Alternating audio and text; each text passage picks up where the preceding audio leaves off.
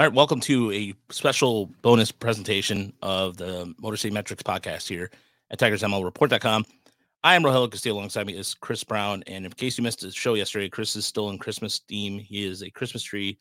The background's all Brown. Christmas. So, as uh we said yesterday, and we still haven't put the so I was going to put the podcast up this morning, and as I'm going to do that, then the news of Shelby Miller broke out. But more importantly, the Yamamoto news yesterday as the Dodgers spent 325 million dollars 12 as a 12 year was it 12 year deal? Is that what it was?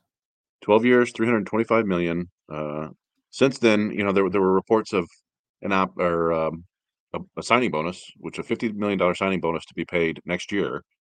Uh i don't understand i i honestly don't know how this works in baseball if that goes to the salary uh, like their their luxury tax uh i don't know how it works but there's also a couple of opt-outs apparently after six years and eight years so but yeah, the Dodgers. Uh, people kept pointing out, you know, the Dodgers have have uh, you know allocated over a billion dollars this offseason to players, which is kind of wild. Yeah, and it was. I'm trying to think of this too. I don't see. It's not often that player baseball players get signing bonuses, right? I mean, that's that's a that has to be like something rare, correct? Yeah, I, I don't remember it happening very often at all. I remember, you know, maybe a small signing bonus here or there, but certainly not like 50 million. That I don't know. I mean, that feels more like what they do in salary cap leagues, right? Where they give yeah. somebody a huge signing bonus to lessen the cap hit. I didn't.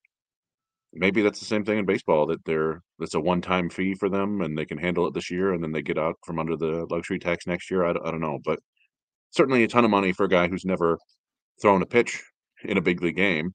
Yeah. It's uh you know, it's not quite as risky as it was 10, 12, 20, 40 years ago, right? When guys they didn't have the pitch data on these guys, like somebody like Dice K, right?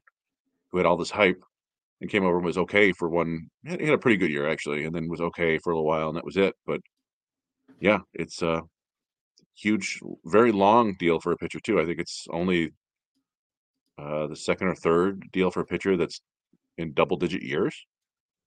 Yeah, sounds um, like a New York Islanders goalie contract.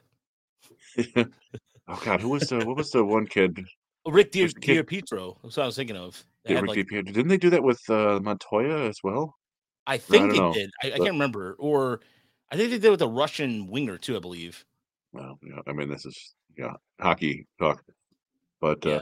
yeah. I mean, that was we assumed that he was coming down to the Yankees or the Dodgers, and it sounded like those teams all made roughly similar offers, and uh, he picked the Dodgers, which is you know, it, it's one of those things where it's it's very fun uh, just to see all this talent go to one place, and it's I'm sure it's it's frustrating for all the other fans, but uh, I just try to remind people that it's baseball, right? It doesn't matter. You could, it, you know, all that talent helps you get to where you need to be, but uh, that doesn't mean that they're going to win, you know, three games out of five in the National League Division Series. It just it baseball's weird like that. So yeah, I don't don't despair if uh because the Tigers didn't sign Yamamoto. I mean, it was never going to happen, but um, uh, yeah, so Elton, fun to watch him pitch. Yeah, by the way, Elton, thank you so much for the twenty dollars, man. For oh. trip, maybe I didn't even know we were live. You, man. Happy holidays. Thank you, Elton. We are just talking about Elton the other day because he may he uh, left some uh, feedback on yeah. our podcast with uh, Ryan Garko. So yeah, thanks, Elton. Good to see you in here too as well. It's been a while. Yeah. I had no but, idea this was live. Oh yeah, I, I changed it. I changed my mind last second and put it live because no, I just want yeah. So we got yeah, some people. Very, thank you very much. Yeah. Um, yeah, it, it's. Uh, I mean, that was that was relatively big news, but obviously, uh, we we wouldn't have done uh, a little bonus pod if not for the Shelby Miller news, which is relatively small news, but it is Tigers news, and uh, here we are. Yeah, and he has something in common that Jerry, uh, our data wizard from Tiger Miller Report, was talking about extension his tech his extensions will among the 97 percentile, which is what profiles well with with Tigers. Some of the Tiger pictures that he mentioned in his tweet. And uh, oh, Stando, look at that! Thank you very much for the 1999. Exquisite. So much, off the Frickers building. I'm sorry, I haven't played that in a long time, and I've been wanting to I find an excuse to off the Frickers building. But I know Stan prefers the smooth dulcet tones of one Dan Hasty. So thank you very much. We're really honestly much appreciated. So, yeah, there was a he. So the next thing up too, where you look at gives them an arm in the bullpen, coming off a really good year and just kind of in 42 innings pitched, posted an ERA of 1.71, had a strikeout rate or strikeout rate of about just 25%, which is right above the league average. The walks were a little bit concerning, but there's enough there with that. The split finger set up his fastball pretty well and to go along with the slider. So this is something where I think they can optimize him well. And you put that with Chafin in the bullpen, and then you got some bullpen battles to talk about here. So you got Wentz, you have Faedo, you have to think about. There's a lot of intrigue going into spring camp. And by the way, to make room for this, for in order for Shelby Miller to be on the roster, Tigers let go or DFA'd Donny Sands. Donny Sands. Yeah, you know, before they announced who the the corresponding roster move was, I was going through the 40 man and I was like, wow, there's really only like three guys that I can see that they might want to part ways with. Mm-hmm. And and Sands was the one the first one I picked out, but uh that's I it just kind of goes to show you the the the depth that they're building. Um now some of the, some other people were probably happy to move on from other players, but uh there were only three that I thought that were going to go, and, and Tyler Nevin survives again. Uh, but uh, yeah, it's good for good for him. But it, yeah, so they've. I mean, we just mentioned it last night, right? Like, like from Scott Harris's comments, it sounded like they were done with starting pitching, but they may have added a, may add another reliever. I just didn't think it would happen this quickly. Um, and it's what three million dollar deal, three and a half, uh, was it? Um, yeah. With with a club option for next year if if things go well. So, and it's funny, you know, Shelby Miller's a guy I remember way back. He was in the same draft class as Jacob Turner. A high school, and, and they were, yeah, they were both high school right-handed pitchers, and it was like, oh, let's see, it'll be interesting. And they both ended up like top twenty-five, top thirty prospects, and it was, uh, and it was like, okay, who's going to do better? And uh, you know, Shelby Miller got off to a hot start, um, and then kind of his career just kind of petered out.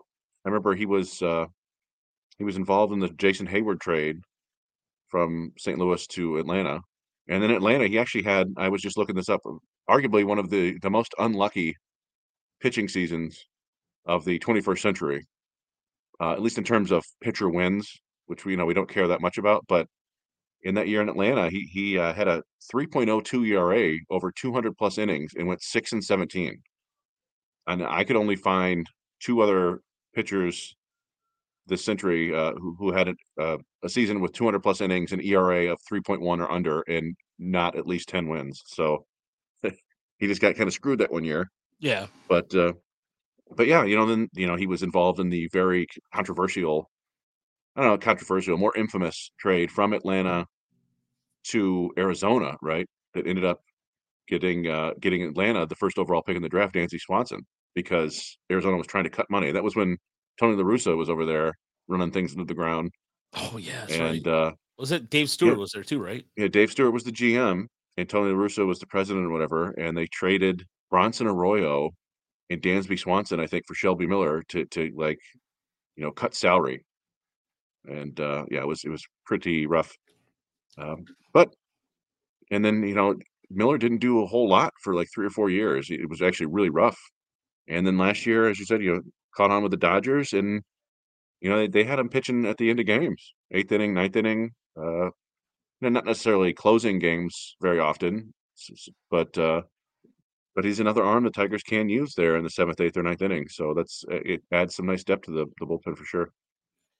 And most importantly, too, one of the things too that it gives a, a veteran arm, and it, it's a good way to for matchups for AJ Hinch too. By the way, old BK wanted to know in terms of the 50 million was paid to his Japanese club. So it is they're also on the hook for a posting fee around 50 million. The deal includes a 50 million dollar signing bonus. So yeah, we were trying to figure this out last night because I was like, I know there's a fifty thousand a fifty million dollar posting fee, and I'm like, really a signing bonus too? And and yes, apparently a, a fifty million dollar signing bonus. So, uh, and it sounds like the deal is kind of backloaded. So, yeah, uh, uh yeah I don't know the Dodgers, uh, they're just, uh, well, they've got the money, and it's good for them, right? And it's we talked about this. This was kind of the fear when Friedman went over there, right? They would be spending like the Dodgers and developing like the Rays, and that's come to pass. Now, the the wild thing is they have, despite all the talent that they now have in their rotation, uh, it's it's incredibly injured, right? Like Walker Buehler's coming back from his second TJ.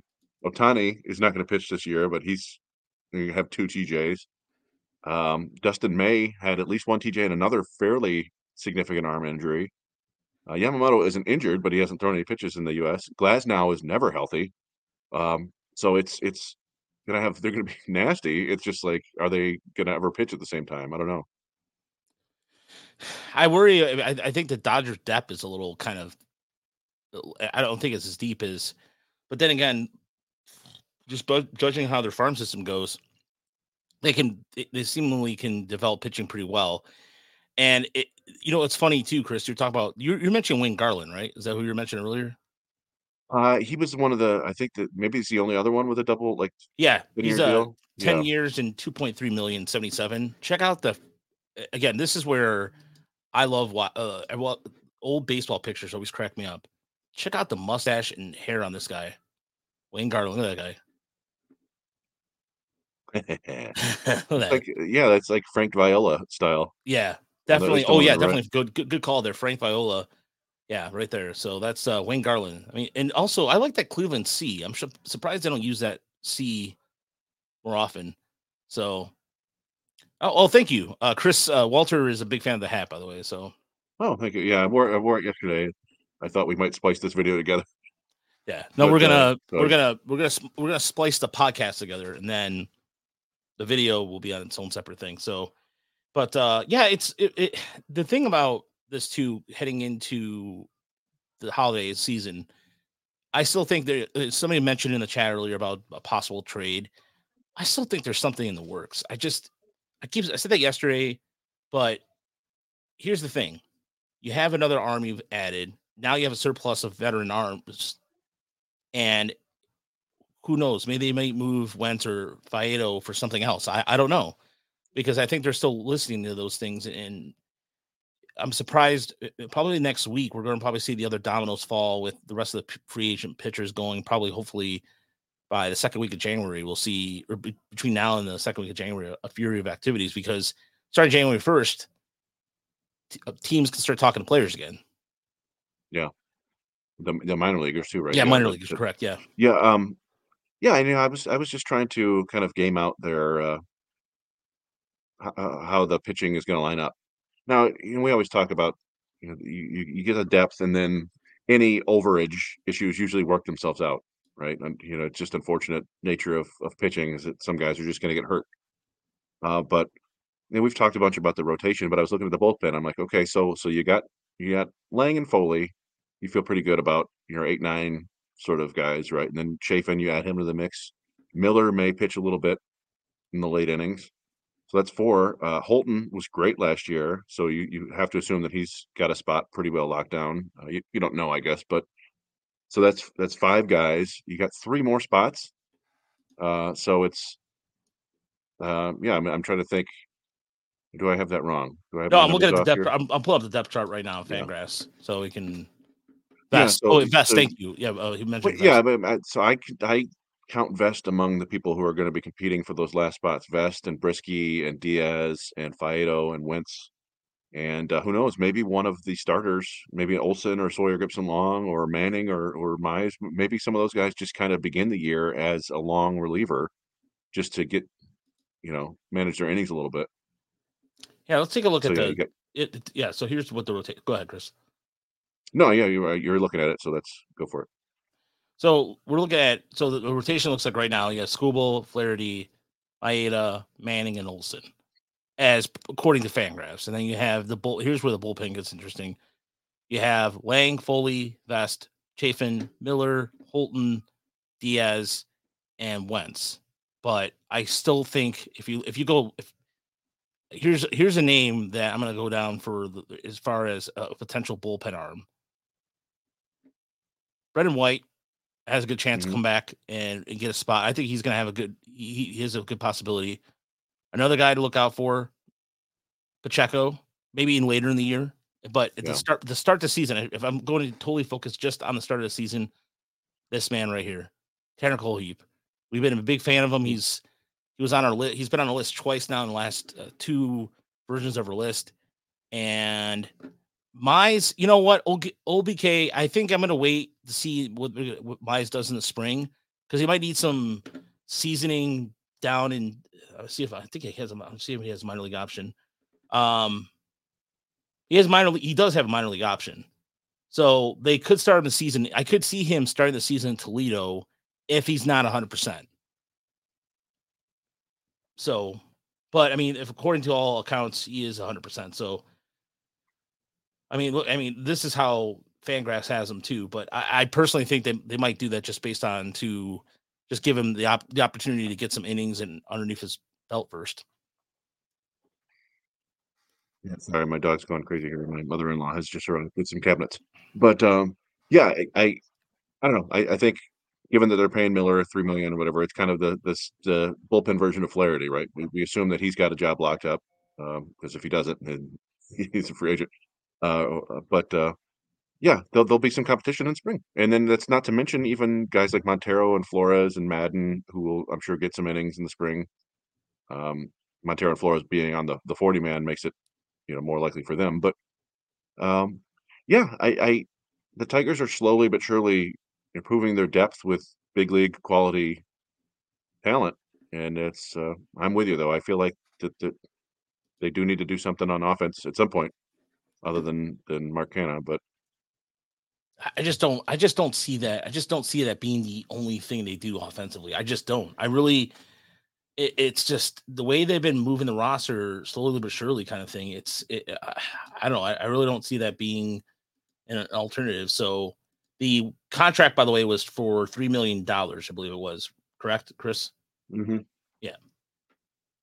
One year with the, the Yeah, 20 yeah. with the option for next year. So I- again, I, I know some people saw the Yamamoto, Yamamoto deal and were just like, why can't every team can spend that money? There's a lot of people saying that teams can spend that money, but again, I, I just they can. I mean, it's Yeah. 27, uh, 27, 28 million dollars a year. right? I mean, that's less than the Tigers were paying Miguel Cabrera. It's it's not that much more than they're paying Javi Baez, right? They they could. It's in situations like that though. It's it's this is up to the player. Uh, Yamamoto didn't want to come to Detroit. No matter they, I mean, they could offer him four hundred million dollars, and it might not have mattered. So you know, El- Elton brings up a good question about Soler. Um, another power, Soler? uh, yeah, Jose Soler. That I you know, I, I, like the idea, but go ahead, Chris. Yeah, no, I, I I agree. You know, when you brought it up, I was like, well, yeah, that might be fun. Um, and and he was he came up as a Cub, so Scott Harris was there. They may have some familiarity with him. The the only issue is that I just I don't get the feeling that Scott Harris wants to make any multi-year, uh, you know, anything more than like two years on a commitment to anybody.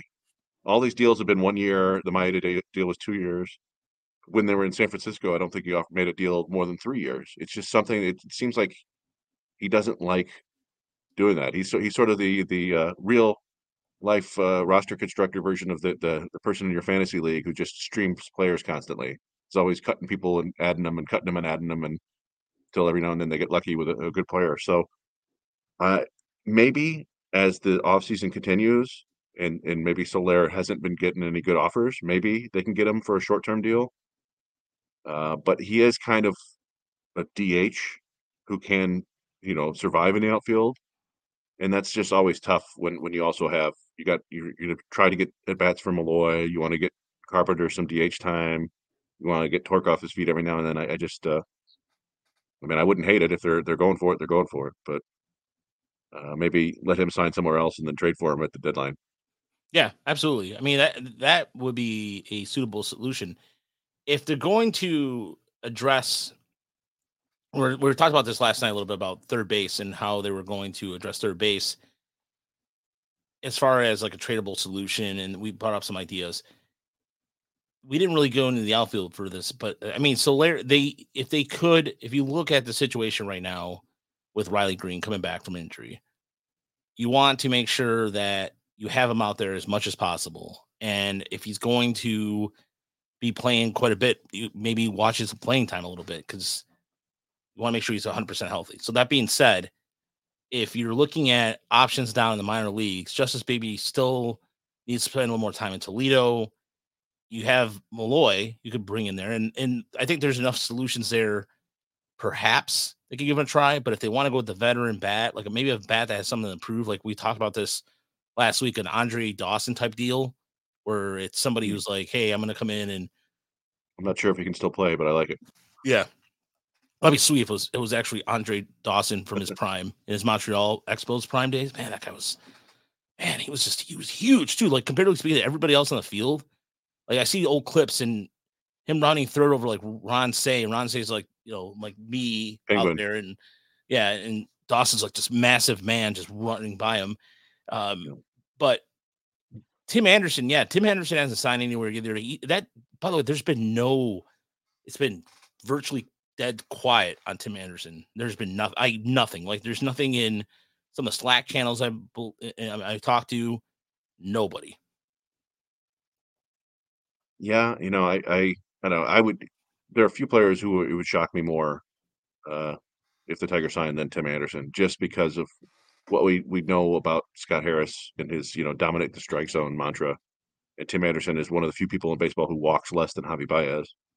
Um, now th- th- he's you know a more talented natural hitter than Javi Baez, but he's coming off a couple rough years, and I just I, I wouldn't see it. He seems like a candidate to go to I don't know maybe a team that's not like a Royals or something like that, right? Like they just sign them uh, to a, a short term deal, and maybe if they get them going right, they can trade them. Although the Royals seem to be going for it now too, so I don't know. Maybe maybe to Cleveland. Yeah, there was a uh, there's been a rumor that the or it was reported that the Giants are looking for a shortstop, and of course everybody was suggesting yeah. on social the likes of Baez. Uh, Stan has a really good question in terms of how much of a difference is going into 2024 for the Tigers than it was going into 2023 with the projected roster. I can say that I can say this with confidence that they have a better idea what they have in the farm system, and some of the surprises we saw last year or this year heading into 24, like the likes of Montero. When heading into 2020, heading into 2023 last year, I, I, I think you and I both said this. We were skeptical about the Tigers pitching depth to a certain extent. We, we, I assumed that Brieske might have been the back end of the starter. Garrett Hill would rebound back because once he figured out his hands, his motion, Mhm. that he was going to be come back and be effective. But other than that, I thought the depth was a little. I was kind of. I was a little worried about the depth. Bat wise, too, same thing. We weren't sure what was going to happen with Colt Keith. Whether he was going to take another step forward or not. They really, to me, last year, heading into heading into last year, they didn't have anybody ready in the minors that can play on an everyday basis. Now they have at least four, maybe five, if I'm being generous. If you're talking, so if you're talking, or uh, th- uh, at some point in the major league season, who's go who's ready to go spring training? Colt Keith is. I think Colt Keith's probably going to be the, the guy would go to spring training. Maybe Malloy, depending how he starts off. But at some point, you can see positional players that are not just pitchers. So you can see Jung maybe at some point. Maybe Bigby gets going again. Maybe Bigby gets some time. There's four or five players in the minor leagues that could you can see some time that are not pitchers, and that's I think the big difference. Yeah, I mean, I, I guess uh, on the surface, it feels um, I'm more optimistic this year or for the next season than I was for last year. But I mean, when you look at the roster, it's not really all that different. You know, last year they had Eduardo Rodriguez; he's gone, but you can kind of put Skubal in that same spot. Like I think Skubal has uh, more upside, but we haven't seen it over a full season yet. Uh, so that would be nice. And you know, they they had a kind of a breakout campaign from Jake Rogers. Torkelson hit 30 home runs, so I think you know that that makes you feel better about the both of those guys heading into this year. Canha is a solid veteran. You know, it, maybe it sounds silly, but I remember going into last year thinking like, okay, well maybe Jonathan Schoop has a chance to turn it around, and then it just you know fell on his face again. Um, we don't really know what to expect from Javi. Parker Meadows, I think, is is a nice kind of overall upgrade for the outfield. But uh, yeah, I remember being fairly optimistic about Vierling and Maton heading into last year, and, and that kind of I mean Maton fell on his face unfortunately, and, and Vierling was you know played all year long was okay. So yeah, I don't, I don't know if all these moves uh, necessarily move the needle a ton for me, but to Roger's point, I think he's right that that there's more help closer now that that can make you feel a little bit better about what they might do this year. Yeah, I mean, I, really think is, for example, the, the in terms of like the upgrade on as far as like bullpen goes too. Same thing. Like we saw what the Jason, we knew that Jason Foley was going to take another step forward last year based off some of the things that he was doing towards the end of the year. It's one of those things where I, I think if I look at it with the, the signs of Flaherty and the likes of uh, Maeda, it gives less, it provides less stress for the Tigers to bring up a guy like Montero, put all that pressure on Montero, or even for that matter, Mize, because I think the reason why they're signing is relatively simple. As much as we can sit here and say in every article that Mize is like, I'm feeling better, I'm feeling good, until he goes out there and goes against live competition, it is literally a crapshoot. And there's just, you just can't sit here and rest on your, the Tigers just can't rest there and go, well, we think it might work out, but it's with, with injuries like that, you never know. Yeah, there, there's. Uh, I mean, there's the question marks heading into every season, but again, we, the the Tigers have done a good job here. I think of of making that depth, uh, just increasing the depth to where you know if somebody goes down, you've got another person who's got big league experience and and who you trust. Like if Brendan White will probably start the year in Toledo, uh, but you could uh, we've seen him pitch in the big leagues and, and he's got the stuff to do it. So that's uh, that's not a bad place to be on the pitching side. Again, we just kind of need to see a little bit more of that on offense. But that's just kind of the way the nature of, of, of this offseason was is that there aren't this overabundance of useful position players and there there was a solid crop of pitching so they've gone on and got the the solid crop of pitching instead so walter had a question in regards to the Garko interview and he says in response to the garko interview how the f did the previous staff not have translators for the young kids to come up? That seems like a no-brainer for development. I knew it was bad but that was shocking to me. You know walter that's I, I thought the same thing because Avila being Cuban and bilingual, you would think that would be something set up and in, in, in, in there. But in reality, I from being down there in the press box, Carlos Guillen is the only one who not not that Carlos Guillen, but the Carlos Guillen for the Tigers who is the coordinator who does he also did play by play this year. Um, mm-hmm. this year with Barbaro Garbey. He did a really good job. And it was for the Fiesta Tigres. Yeah, for the Fiesta. T- well, he also did like they did like ten games on AM this year too. Oh, so oh, nice. Yeah, it was nice. It was actually cool to see that. Oh, it was cool, it was cool to hear that. But honestly, it, it, it astonishes me because you would think. And remember, remember I told you I saw the, the gang of khaki pants everywhere in Lakeland. Like, mm-hmm. not a lot of them, from my understanding, spoke Spanish. Carlos was when I talked to Wilmer Flores, when I talked to Christian Santana, it was Carlos Santana or it was Carlos Guillen being the main man.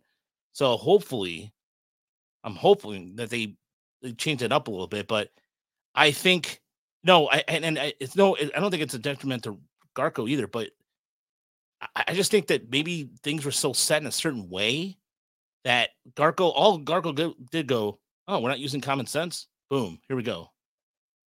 Well, yeah, I mean, it's just another uh, like sort of tick in the box of we talked about before that that the minor leagues for the longest time was just kind of survival of the fittest.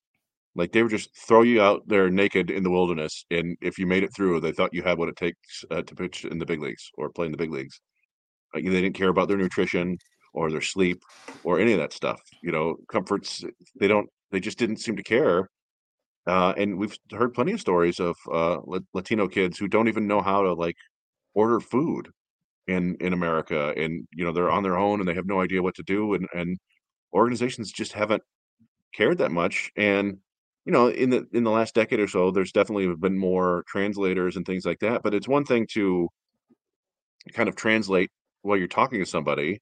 It's another thing to be able to like translate instructions and and you know this is what you're doing in the off season and having written translations available for those guys and, and being able to answer questions and stuff and it does seem ridiculous that they didn't have that before, but mm-hmm. it's not surprising based on how mm-hmm. little. I mean, you know, we just just recently started paying minor leaguers a living wage, right? Like uh, things things haven't been great down there as much as we, uh, you know, people argue about that, right? Like, oh, you're playing a game, but you know, if you're making below minimum wage, it's uh, it's tough to survive. But yeah, only only recently have they started caring about the minors. So that's I think that's the answer there, and it's not the Tigers alone, right? This is right. all across baseball. I mean, look at the Angels situation. I mm-hmm. mean, the Angels yeah. were uh, when the, those reports came out a few years back about how there's four or five guys to one room, and, and the living situations were deplorable. So it, yeah. it, goes across the way, and I think Oakland was involved in that too. To so, it, yeah, I, I, think the Tigers what they're doing now is if where people don't uh, again they're they're building another dorm. I remember Ben, ben Verlander was complaining about it. It's something about like well, first and foremost, you're just humble bragging that you were in there in the first place. You got very sick in there, yeah. Yeah, yeah, I, yeah. Yep. I think he was just trying to humble brag, like, oh, I was, I was there. But um, no, it's some of these things like I said, it goes back to the days of Randy Smith. Randy Smith started like started the groundwork to a certain extent of updating things. And it's taken this long for the Tigers to be modernized in a way that teams have been modernized for a long time. You think about we mentioned the Dodgers earlier. Dodgers have been stream like streamlining these things in Latin America and all over since the 70s. The Pirates, even the Pirates right now, who are being mentioned for that Cuban pitcher uh, Rodriguez, the Pirates are mm-hmm. still mm-hmm. like they're making inroads in Taiwan. They have a certain uh, flavor going on in Southeastern Asia, and there's a, there's a I mean their their owners notoriously cheap, but they had their imprint. They were same thing in the '70s too. There's teams out there that, excuse me, that've been doing this for a long time. I mean, like case in point too. Remember when we went to South Bend, Chris, and you heard what when we were with Charlie, and Charlie was telling us how much the Cubs were involvement yeah. of that stadium and in getting their input into it and what they were looking for development wise. Yeah, they they uh, like revamped the entire thing to make it look more like Wrigley or you know the, the brick match Wrigley or whatever. So yeah, it, you know, just to sometimes it's how much the the parent club is involved. Yeah, I mean, and, and right now uh, with Lakeland, the Tigers are trying to get heavily more involved in Lakeland and mm-hmm. invest in themselves is kind of like like Town has always been Tigers Town's always been there, but they're putting more into it. There's more of a of a structure to it, and so that's I think it's going to continue. And so, yeah, it, it, even with like for example, like with West Michigan, if the Whitecaps, it, I look at like I look at West Michigan for a second. Let's talk about that for the the western side of the state is primed for having some good like for example wisconsin they have an indoor baseball facility yet they don't have no team in the big ten. So so weird to me. Yeah but i think if you look at the look, look at the western side of the state and this is just my opinion i i'm totally i could you know what you could do eventually down the line is let's say you work with west michigan and have like a, maybe an indoor facility. Have an indoor facility there's plenty of land out there. Have a nice huge indoor facility for baseball because those are starting to become big. We see that the one by your house, Chris, the one that we've gone to that's really a really impressive facility that they had the legacy, yeah. The legacy, and they had the I ninety four baseball league that we got. Yeah, that was cool. Yeah, that was re- that was really cool, and to have it that close, and that's like in the you know right in the halfway point before you, before you get to Lansing. I, I would think a good idea is to put something in between Lansing and Grand Rapids, a baseball facility that could be semi-pro or for even for the colleges, whatever, that would facilitate this, and you could have like your own Driveline in Michigan, but just in a bigger scale. And the Tigers could do experiment. I mean, they do an experiment. I mean, they may have like guys in battle tanks from Star. Wars. Everybody gets that random Star Wars reference, but or whatever they want to do. And I, I, I think if if the Tigers, if they work with somebody else in another organization with that, I could see that. That would be that. would, I think it'd be a cool opportunity to really get into player development and really kind of dig in. Yeah, uh, you know, but they would might want to just keep it quiet and in house. You never know. Like, true. It's you know, people want if they find any sort of competitive advantage, they don't want to share it. But yeah, I, I, mean, I wouldn't want them either. But mm. the way I mean, if you look at the White Sox, whether they're going to be in Chicago long term or not, I mean, the Cubs are the, that's what the Cubs are doing in South Bend though. The Cubs are doing a lot of that during COVID, they were doing a lot of they were using that as their facility. And so I could totally see if the Tigers, I mean, Lakeland's a perfect opportunity because of weather. But then what sucks is the second half of the year during the summer, it rains. Like it was, it wasn't, didn't seem that bad as it was, but it seems like there's like almost two weeks worth of games guaranteed that'll be canceled in August. Almost seems like. So, well, I mean, I don't know. I mean, the the west side of the state's not that much better, but at any rate, I think we or I think we covered everything that we wanted to cover today. There was beyond that Yamamoto news we talked about a little bit. We talked about Miller, and then there was a there was a stat here by Jerry I wanted to post real quick. Shelby Miller had nine games, which the leverage index was my greater or less than one when he entered. He ended up with an RE 20, 24 of 447 in those nine games. So you want to explain to folks at home what RE24 is, Chris? Because you're a big fan of the stat. Uh, so that one is is a yeah run expectancy based on the 24 base out states. Uh, it it's basically like the analytics equivalent of RBIs for hitters, if you will. So how many more runs you uh, allowed, or in that case, uh, how much how many more runs better you were than expected uh, in those situations. And so he was yeah he was four runs better in those nine games, which is pretty good. Yeah, and over the over that time span, eight point two innings, ERA of 0.96, uh, nine Ks with a strikeout rate of twenty eight point one and just two walks. So he held it down. Yeah. But uh, yeah, so we're gonna add this to the podcast. There's gonna be two separate things to it, and so thanks so much for tuning in. We appreciate it. And uh, yeah, if the type we we hope this is the last pot of the year. We don't know. yeah, we we said that yesterday, and so but uh, yeah, if there's anything that, that, does happen next week, if there's a big trade, we'll be on we'll be on top of it and let you guys know. Until then, have a Merry Christmas or whatever holiday you celebrate. I like to say Merry Christmas and Happy Holidays and all that stuff. And so um, I appreciate again, much appreciated. We will talk to you next week. Well, maybe we'll talk to you next week. Who knows? Otherwise, uh, we'll have some surprises for 2024. I also got a Chris. I got some uh, I got an email that I was telling Chris about earlier that was a little weird, but um, and then other than that, there's some other surprises for 2024. So thanks, guys. Have a good one. Happy holidays. Happy holidays.